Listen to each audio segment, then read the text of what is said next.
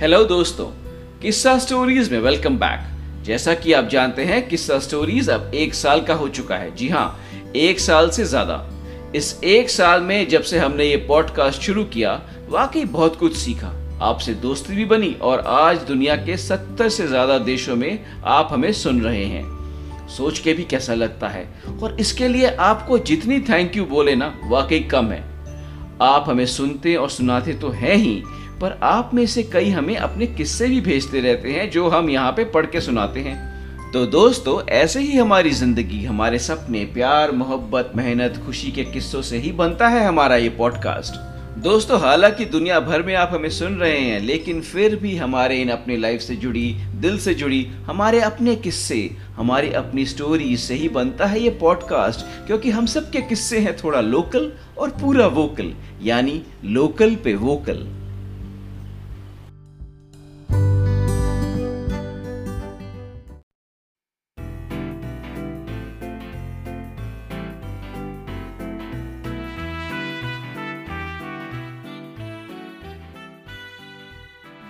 आज का किस्सा हमें आया है दिल्ली से हमारे एक खास किस्सा साथी श्री राहुल मुखर्जी से।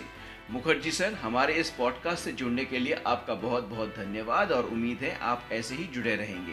तो चलिए दोस्तों, शुरू करते हैं आज का किस्सा, ब्राह्मण का बेटा। एक सच्ची स्टोरी पे आधारित आज राहुल मुखर्जी के साथ लेखक और वाचक मैं आपका दोस्त विश्वज्योति घोष।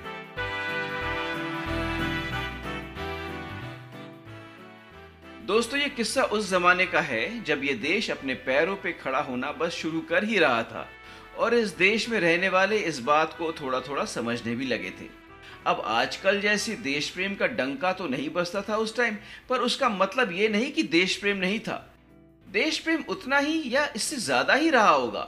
बस उसका ढोल थोड़ा कम बजता था, क्योंकि उस टाइम लोगों के पास ना अपनी देशभक्ति को फॉरवर्ड करने के लिए व्हाट्सएप नहीं था। दोस्तों, देश का नागरिक एक अच्छे नागरिक बनने की जद्दोजहद में ऐसा जुटा हुआ था कि उसके पास ये सोचने का फुर्सत नहीं था कि भाई उसका धर्म खतरे में है या नहीं, उसका देश खतरे में है या नहीं, आज महान नेता लोग क्या बोले, कौन से बवाल पे कौन सी टिप्पणी हुई, वगैरह वगैरह। ना ना, टाइम ही नहीं था। साथियों, मेरा मानना है, उस टाइम हर नागरिक अपना अपना कर्तव्य निभा रहा था और घर घर की यही कहानी थी। दोस्तों, मेरा मानना है उन दिनों ना नागरिकों के कर्तव्य अलग अलग तरीके से बटे हुए थे। जैसे हमारे घरों में पापा का कर्तव्य था नौकरी और वो भी सरकारी। माँ की थी ड्यूटी, दाल तरकारी। और सरकारी तरकारी पापा मम्मी के साथ हर घर में होता था एक बैचलर चाचा या मामा, जिसका डिपार्टमेंट था बेरोजगारी। जी हाँ दोस्तों, इनमें मम्मी का तरकारी रोल होता था सबसे पहले उठना, चाय, नाश्ता, टिफ़िन तैयार करना, स्कूल के लिए बच्चों को तैयार करना, फिर ऑफ़िस के लिए हस्बैंड को, फिर नाइटी के ऊपर एक दुपट्टा पहन के दरवाजे से सरकारी पापा को ऑफ़िस के लिए रवाना करना। उधर पापा का काम होता था सुबह ऑफ़िस के लिए रवाना होना, जवानी से बुढ़ापे तक दिन भर सरकारी ऑफ़िस में निकालना और शाम को घर लौटना। उसके बाद आते थे वो बैचलर मामा चाचा कैटेगरी। ये वो कैटेगरी थे जो हमारे नर्सरी से क्लास फाइव तक किसी सरकारी नौकरी की एग्ज़ाम की तैयारी कर रहे थे, कर रहे थे और करते ही रहते थे और अपने दीदी या भैया के प्यार से जवान हो रहे थे। भाई, हमें चॉकलेट, टॉफी, कुल्फी, गोलगप्पे यही लोग खिलाते थे। So I am not bitching about them हमारे मम्मी पापा तो सिर्फ़ हमें शिष्टाचार से बड़े करने में लगे हुए थे। जी हाँ दोस्तों तो ये थी हमारे बचपन की पारिवारिक समाज व्यवस्था। एटलीस्ट हमारे बचपन के शहर उस इंडस्ट्रियल टाउन राउरकेला में तो ऐसा ही था। दोस्तों, हमारे बचपन के सोशलिस्ट भारत के एक इंडस्ट्रियल टाउन में लाइफ हम सब की लाइफ उसी इंडस्ट्री या फैक्ट्री और उनसे जुड़ी दफ्तरों के इर्द गिर्द ही घूमती थी। जी हाँ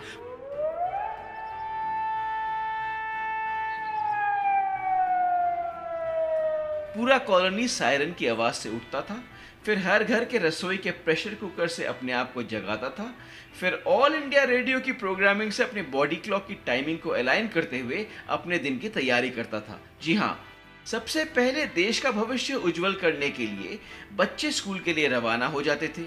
फिर कुछ घंटों में देश को संभालने पापा लोगों की फौज रवाना होती थी और फिर मम्मी लोग अपने सांसारिक नाव में अपने घर की नैया पार करवाते थे। और जिन घरों में चाचा मामा थे नेशनल रिस्पॉन्सिबिलिटीज निभाने में उनका रोल ट्रांजिस्टर में क्रिकेट मैच की कमेंट्री सुनने तक ही सीमित था। और हमारे आसपास के घरों में भी, यानी मेरे दोस्त के घर में भी, कुछ ऐसा ही रहा होगा, ऐसा मेरा अनुमान था। पंचव एंड फैमिली हमसे कुछ दो तीन क्वार्टर्स दूर ही रहते थे। स्टाफ कॉलोनी में जैसी लाइफ होती है, यहाँ भी वैसी ही थी। हालाँकि हम दोनों के पापा सेम ऑफ़िस में तो नहीं थे, लेकिन अब दोनों का स्केल सेम था, इसीलिए क्वार्टर भी सेम अलॉट हुआ था। पर इन सेम टू सेम दोनों पापाओं की ट्यूनिंग सेम नहीं थी। अकाउंट्स डिपार्टमेंट में ग्रेड टू ऑफिसर थे हमारे पापा, थोड़े चुपचाप, थोड़े ऑर्डनरी जो दिन की स्ट्रगल से जूझ ले, यही बहुत है। उधर फैक्ट्री में सीनियर शिफ्ट इंचार्ज थे, यानी पंचम के पापा, जो थे एकदम एक्स्ट्रॉर्डनरी दुनिया में ऐसी कोई चीज़, ऐसा टॉपिक नहीं था जिनका जवाब इनके पास नहीं था। और हर चीज़ का इनके पास वही जवाब था। मुझे तो पहले से ही मालूम था। जी हाँ सरहद पे लड़ाई शुरू हो गई हो, गैस का दाम बढ़ गया हो, इस साल डीए कितना मिलेगा, डालडा में कितना फैट है, इस साल देश में बरसात कम हुई जीडीपी कितना गिरा या बढ़ा दोस्तों, ये वो सज्जन थे जो रेडियो में कमेंट्री शुरू होने से पहले ही कमेंटेटर की आवाज़ से ही पता लगा लेते थे कि आज गावस्कर सेंचुरी बनाएगा या नहीं। बिल्कुल। हर चीज़ में, अरे, मुझे तो पहले से ही मालूम था। लोकल लो बात, और इसीलिए अंकल वर्ल्ड फ़ेमस भी थे। भाई दिवाली टाइम पे जब कॉलोनी में स्टाफ पार्टीज़ होती थी ताश पार्टियों में सब इनसे यही कहते थे, आपके साथ अब क्या खेलना? नुकसान ही होने वाला है। हम पत्ते फेंकेंगे भी नहीं कि आपको पहले से पता चल जाएगा। इसीलिए उनकी मिसेज उनको ऐसी ताश पार्टी से दूर ही रखती थी। बिल्कुल, गंदा काम है ये जुआ खेलना। तो एक तरफ़ थे पंचम के ये पता हुए पिताजी और दूसरी तरफ़ थी पंचम की सुपर बातूनी ब्राह्मण मम्मी जी। जी हाँ ये अंकल से एक स्टेप आगे थी। ना केवल इनको पता ही होता कि आगे क्या होने वाला है, दोस्तों, इनको ये भी पता था कि ऐसा कभी उनके यहाँ तो हो ही नहीं सकता। जी हाँ जब भी मम्मी लोगों के गप्पे लगते थे, किसी भी टॉपिक पे, किसी भी टॉपिक पे आंटी की एक ही लाइन होती थी, भाई, हम ब्राह्मणों के यहाँ ऐसा नहीं होता। चाहे दाल में कोई स्पेशल तड़का लगाना हो या पेटीकोट में नाड़ा चाहे बच्चों की ट्यूशन का डिस्कशन हो या कॉलोनी में जन्माष्टमी की, चाहे बढ़ते हुए दामों की बात हो या हस्बैंड के टिफ़िन या डीए अलावेंस की कुछ भी बात हो, भाई हम ब्राह्मणों के यहाँ ऐसा नहीं होता। जैसा बाकी सब घरों में होता था, पांटी के यहाँ ऐसा नहीं होता था, उनका यही कहना था। और उसमें ज़रूरत हो ना हो, एक ब्राह्मण एंगल उनको ज़रूर डालना पड़ता था। जी हाँ पता नहीं क्यों, पर था। और ऐसे सर्वगुण संपन्न परिवार का एकमात्र वंशज था हमारा मित्र, हमारा दोस्त। वैसे इसके पहले कि मैं आपको पंचम के बारे में थोड़ा और बताऊँ, ये क्लैरिफाई करना ज़रूरी है कि दोस्तों, हर पंचम आर डी बर्मन नहीं होता, ओके? हमारा पंचम था एक शांत, अति शांत, सुशील बालक। दोस्तों, मैंने ये देखा है कि जिन घरों में इतने सर्वज्ञानी माता पिता होना, वहाँ खासकर सिंगल चाइल्ड थोड़ा दुबका हुआ ही रहता है। उसके पिताजी जितने ओवर कॉन्फिडेंट थे, पंचम बेचारा उतना ही अंडर कॉन्फिडेंट आंटी जितनी बातूनी थी, पंचम उतना ही शांत। क्लास में उसके ज़्यादा दोस्त भी नहीं थे और ना वो अपना लंच किसी के साथ शेयर करता था। भाई लंच तो छोड़ो, वो कभी किसी से अपना पेंसिल इरेजर शार्पनर रबड़ वो सब भी शेयर नहीं करता था यार। भाई लंच तो हो सकता है उसकी मम्मी ने मना किया हो, ब्राह्मण एंगल एंड ऑल दैट पर पेंसिल रबड़ क्यों नहीं यार? ऐसी क्या बात हो गई? अपने टिन वाले पेंसिल बॉक्स में सालों साल उसका सामान यार एक ही टाइप का रहता था, बचपन से। जब हम बाकी बच्चे कोई नई तरह की फैंसी पेंसिल या वो खुशबू वाला रबर, वो भी जिसमें होलोग्राम वाला स्टिकर होता था, एक एंगल से देखो तो ए और दूसरा एंगल से देखो थोड़ा सा हिला के तो एप्पल एक एंगल से देखो बी और थोड़ा सा हिला के देखो तो बॉल याद है कितना पॉपुलर था यार वो हमारे बचपन में? लेकिन पंचम के साथ ऐसा नहीं था। उसके साथ होती थी हमेशा वही काली लाल नटराज की पेंसिल और वो स्टील वाला जेम का शार्पनर और वही छोटा ग्रे बोरिंग सैंडो इरेजर, याद है? हाँ वही वाला। जब कोई उससे पूछता, यार पंचम, तू क्लास वन से हमारे साथ है, तू हमेशा यही सेम पेंसिल, शार्पनर, इरेजर, से कैसे हैप्पी रह सकता है यार? मुझे तो हर बात पे एक नया पेंसिल बॉक्स, कभी नया शाइन वाला पेंसिल या खुशबू वाला इरेजर चाहिए होता है। पंचम का एक ही जवाब होता था, नहीं नहीं यही ठीक है। कम शब्दों से वो सबको चुप करा देता था और अपने आप में ही रहता था अपनी किताबों के साथ। और इसलिए बाकी सब हम लोग ना, उसको थोड़ा लल्लू ही समझते थे। भाई mind you Pancham socially under confident था, पर लड़के के पढ़ाई में नंबर अच्छे आते थे। हाँ एटलीस्ट वो डिपार्टमेंट तो सॉर्टेड था। एटलीस्ट मेरे से तो नंबर अच्छे ही आते थे। बट कोई बात नहीं, लल्लू तो लल्लू है। तो दोस्तों, हुआ यू कि क्लास फाइव में जब हम थे ना हमें एक असाइनमेंट मिला जो हमें पार्टनरशिप में, यानी जोड़ों में बनाना था। तो मेरा पार्टनर निकला पंचम, पड़ोसी पंचम, और हमें जी ज्वालामुखी, यानी वॉलकेनो पे एक प्रोजेक्ट बनाना था। ये तो अच्छा हुआ। अब जो हम पड़ोसी हैं तो शाम को भी मिलके काम कर सकते हैं। ठीक है? शाम को मिलने का प्रोग्राम बनाया हमने। शाम को जब हम मिले तो पंचम ने कुछ इंटरेस्टिंग आइडियाज़ भी दिए। जैसे हम पुराने अखबार से पहाड़ और सेलोफेन पेपर से आग बना सकते हैं। ये तो बहुत अच्छा आइडिया है पंचम मैंने बोला, थैंक गॉड यार, मुझे इस प्रोजेक्ट में तू मिल गया। मुझे तो कोई आइडिया भी नहीं था कि कैसे बनाना है। कोई बात नहीं, हम मिलके करेंगे। कल फ्राइडे है ना? कल शाम को मार्केट से सामान ले आएँगे, फिर सैटरडे, संडे को बना लेंगे। क्यों? मैं तो बोला, बहुत अच्छा आइडिया है, पंचम।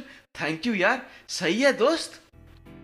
और दोस्तों, अब हुआ यूँ कि इत्तेफाक से इधर मेरे घर में कुछ कारणवश मम्मी पापा को अगले दिन भी राउरकेला से बाहर किसी काम से जाना था। सुबह निकलकर देर शाम तक लौटने का प्रोग्राम बना। तो मेरी मम्मी ने पंचम की मम्मी के साथ बात करके ये तय किया कि स्कूल के बाद मैं उस दोपहर पंचम के साथ उसके घर चला जाऊँगा और शाम तक वही रहूँगा। अच्छा है ना? पंचम बड़े खुश होकर बोला, शाम को हम मार्केट का सामान लाकर एक साथ काम भी कर सकते हैं? हाँ यार, ये तो बहुत अच्छा हुआ। दोस्तों, उस दिन की खबर पे पंचम के चेहरे में जो खुशी थी ना, वो आज भी याद है। और अगले दिन आया वो फ्राइडे स्कूल में कुछ खास तो नहीं हुआ, और फिर स्कूल के बाद में पंचम के साथ उसके घर चला गया। उसके घर पे आंटी ने हमारा स्वागत किया और बोली, राहुल बेटा, तुम्हारी मम्मी तुम्हारे लिए कपड़े छोड़ गई हैं। हाथ मुँह धो लो, फिर दोनों इकट्ठे खाना खा लो। थोड़ी देर में डाइनिंग टेबल पे पंचम और मैं बैठे तो आंटी खाना परोसने लगी। आलू के पराठे वो भी मोटे मोटे ओहो मेरा फेवरेट और खीरे का रायता। यार पंचम तेरी मम्मी खाना तो बहुत टेस्टी बनाती है यार।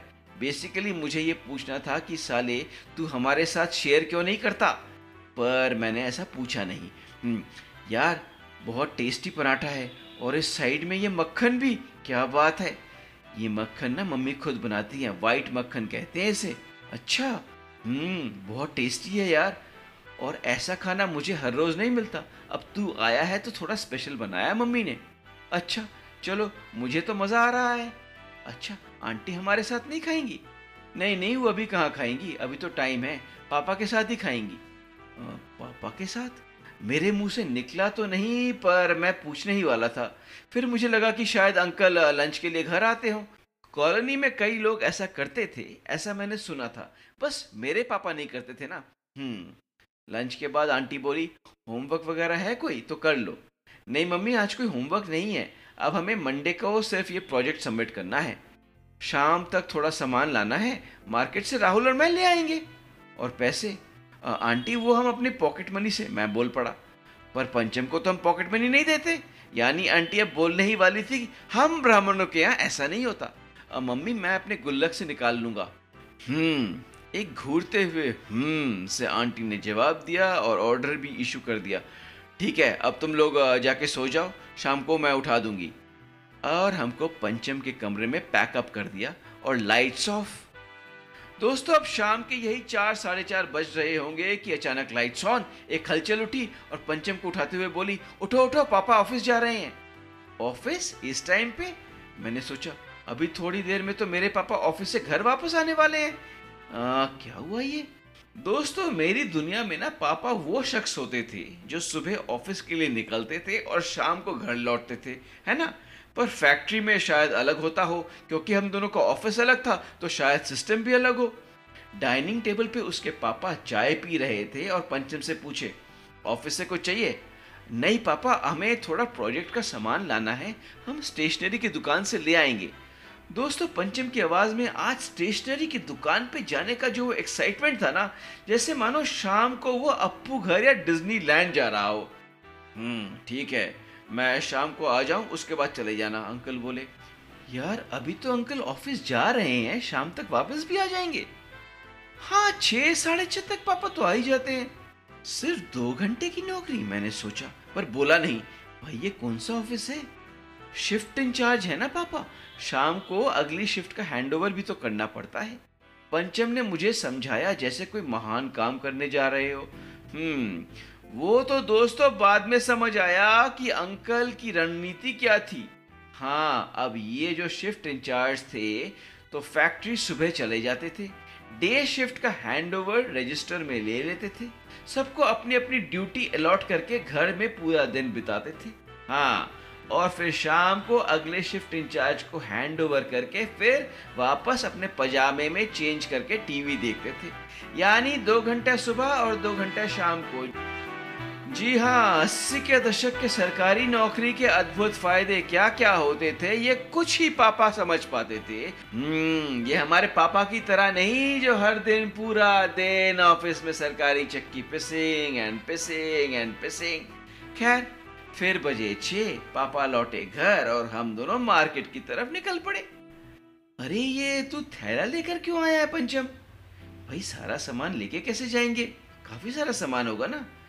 सही है पंचम पॉइंट तो है। काफ़ी सोच समझ के काम करने वालों में से था ये पंचम। यानी उतना लल्लू नहीं था जितना हम उसको समझते थे। हम्म हमारे लोकल मार्केट में मैं उसे सबसे फ़ेमस खुराना स्टेशनरी शॉप ले गया, क्योंकि वो मेरा फेवरेट था।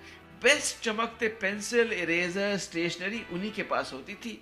और इस छोटी सी दुकान पे पंचम की आँखें इतनी बड़ी हो गई जैसे मानो वो वाकई डिज्नीलैंड में हो। By God. और फिर मेरे दोस्त ने निकाली अपनी लिस्ट और फुल कॉन्फिडेंस के साथ बोला, अंकल, एक शीट येलो, एक शीट ऑरेंज और एक sheet red cellophane paper. Single owner Khurana ji सुनते गए और सामान लाते गए। एक कार्डबोर्ड शीट ये लो एक वाइट चार्ट पेपर ये लो एक ब्लैक अरे बेटा, एक बार में बोलो ना बार बार आगे पीछे क्यों करवाते हो? यानी अंकल को हर ऑर्डर पे पीछे से सामान लाना पड़ता था। हालाँकि उस टाइम दोनों के सिवाय कोई और कस्टमर नहीं था तो हम बच्चों का सामान दुकानदार अंकल पीछे से लाते गए। अरे वाह, ये रबर सेंटेड है अंकल। इसी बीच पंचम की नज़र काउंटर के शेल्फ पे एक रबड़ के डब्बे पर पड़ी। दोस्तों, ये वही रबड़ था होलोग्राम वाला, जो हमारे सबके पास था, पंचम के सिवाय ऑफ़ कोर्स बहुत एक्साइटेड होके वो देखने लगा। हाँ दिखाऊँ क्या? हाँ अंकल प्लीज़ दुकानदार ने पूरा डब्बा उसके सामने रख दिया। पंचम ने उसको उठाकर हर एंगल से देखने लगा। अब दोस्तों, ये रबड़ तो हम सबके पास था ही, लेकिन पंचम के पास नहीं। और आज वो अपने पैसे लेकर आया था तो मुझे लगा आज शायद वो खरीद ही लेगा। हम्म हिम्मत का काम है। खैर, मेरी नज़र पड़ी कॉमिक्स पे और मैं कॉमिक्स देखने लगा। आफ्टर ऑल फौलादी सिंह नागराज और डोगा की नई कॉमिक्स आई थी, अब वो भी तो इन्हीं पैसों से निकालना था। अब अंकल एक व्हाइट और एक ब्लैक चार्ट पेपर भी चाहिए, पंचम बोला। एक इरिटेटेड लुक से अंकल फिर से पीछे मुड़े और सामान लाने चले गए। इसी बीच लगता है हमने आज अंकल की परेड करवा दी। क्यों? नहीं नहीं सामान है ले लेते हैं। इसी बीच अंकल वापस आए और बोले हाँ और कुछ, अब फाइनल बोलो। लगता है हमने परेड कुछ ज़्यादा ही करवा दी। नहीं, अंकल, हो गया, अब हिसाब कर दो।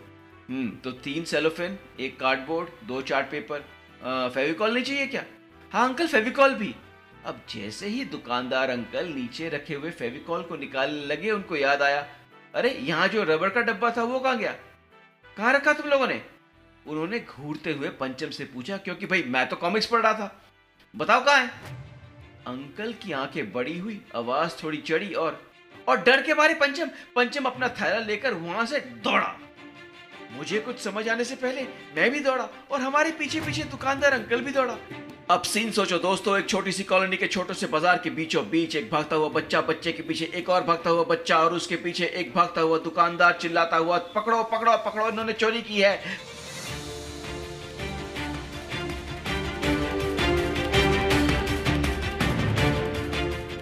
पूरा शहर स्टैचू होकर देख रहा था, जैसे कोई रेस हो रही हो। बाई गॉड दोस्तों, क्या भागे थे उस दिन? एकदम जान हथेली पर लेकर। यार, उतने दौड़ने की प्रैक्टिस उस शाम की तरह वाकई, दोस्तों, अगर हमने बचपन में की होती तो बाई गॉड एक ओलंपिक मेडल हमारे भी नाम होता। To get to the point भागो भागो, पकड़ो पकड़ो कि इस पकड़न पकड़ाई में हम ऐसा दौड़े ऐसा दौड़े ऐसा दौड़े। इस तीनों शहर के बीचों बीच की सीधा पंचम के घर पहुँचे। पंचम के घर पहुँचते ही दरवाज़ा जैसे खुला, वैसे ही बंद हो गया। हम दोनों बच्चे घर के अंदर, दुकानदार अंकल बाहर। अब दोस्तों, इस ओलंपिक रेस के बाद शाम के सात बजे सीन कुछ ऐसा था। घर के बाहर दरवाजे पे थे दुकानदार अंकल, इधर दरवाजे पे मोर्चा संभालने पहुँची उसकी मम्मी। घर के डाइनिंग टेबल पे विराजमान पापा, उनके सामने उनका होनहार बेटा और इन सब के बीच में एक लल्लू मैं, यानी पिक्चर शुरू। दरवाजे को हल्के से खोलते हुए फुल ताव में मैच की पारी शुरू करते हुए आंटी जी बोली हाँ क्या हुआ? इतना हल्ला क्या मचा रखा है? मैडम, ऐसा है, अब दुकानदार अंकल बोले। ऐसा है, अपने बच्चों का थैला चेक करो। लड़के मेरे दुकान से एक इम्पोर्टेड इरेजर का पूरा डब्बा लेकर भागे हैं। क्या तुम कहना चाहते हो मेरा बेटा चोर है? आंटी ज़ोर से बोली। मैडम, उनका सामान चेक कर लो। मेरे सामान का पैसा दे दो। दुकान खाली छोड़ के आया हूँ। थोड़ा जल्दी कर लो, मैडम, प्लीज़। मेरा बेटा ऐसा नहीं कर सकता। संभाल के बात करो। मैडम, आप उनका बैग चेक कर लो ना। इधर घर के अंदर। तुम लोगों ने ऐसा किया? पूछा उसके पापा ने, जो उस वक्त इंस्पेक्टर दीनानाथ चौहान से कम नहीं थे। तुमने ऐसा किया? इसके पहले कि पंचम कुछ बोलता, इंस्पेक्टर साहब की नज़र मेरे पे पड़ी। राहुल तो बता। अब मैं कहाँ फंस गया यार? इसके पहले मैं कुछ बोलता। हाँ मैंने किया। वो सेंट वाला रबड़ का डब्बा मेरी थैली में है।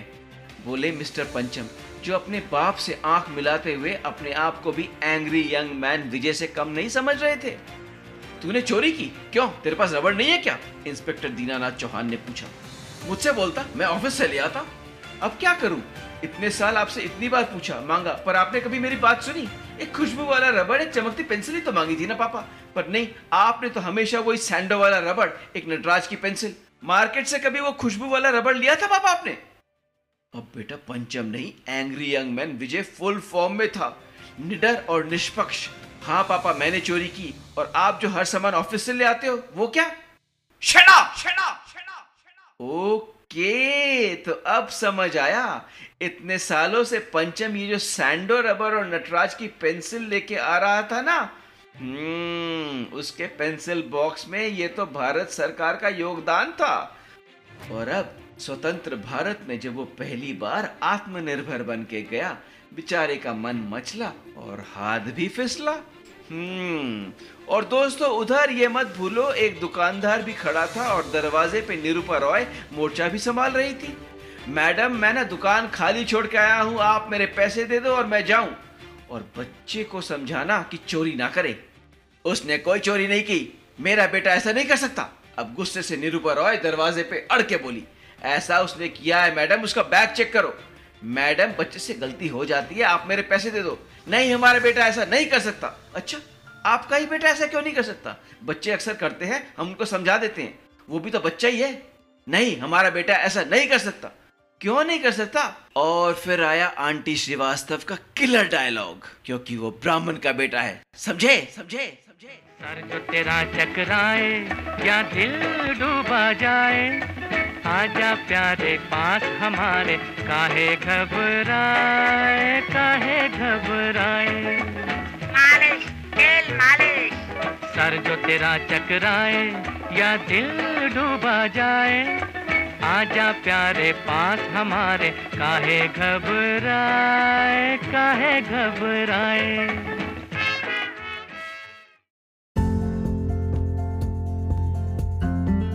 दोस्तों, ये भी एक सच्चा किस्सा है। अगर आपको आज की स्टोरी पसंद आई और आप हमें स्पॉटिफाई पे सुन रहे हैं तो हमें एक वॉइस मैसेज ज़रूर छोड़ें। हमें अच्छा लगेगा। आप अपनी राय, अपनी स्टोरीज हमें Kissa stories at Gmail dot com पर भेज सकते हैं। या तो एक रिकॉर्डिंग भेज दीजिए या कुछ लिख के भेज दीजिए। हम पढ़ के ज़रूर सुनाएँगे। हमें इंस्टाग्राम फेसबुक और ट्विटर में फॉलो ज़रूर करें। दोस्तों, हमारा ये प्रयास खुद भी सुनते रहें, औरों को भी सुनाएँ। अगले हफ़्ते फिर मिलेंगे। खुश रहिए स्वस्थ रहिए। नमस्ते।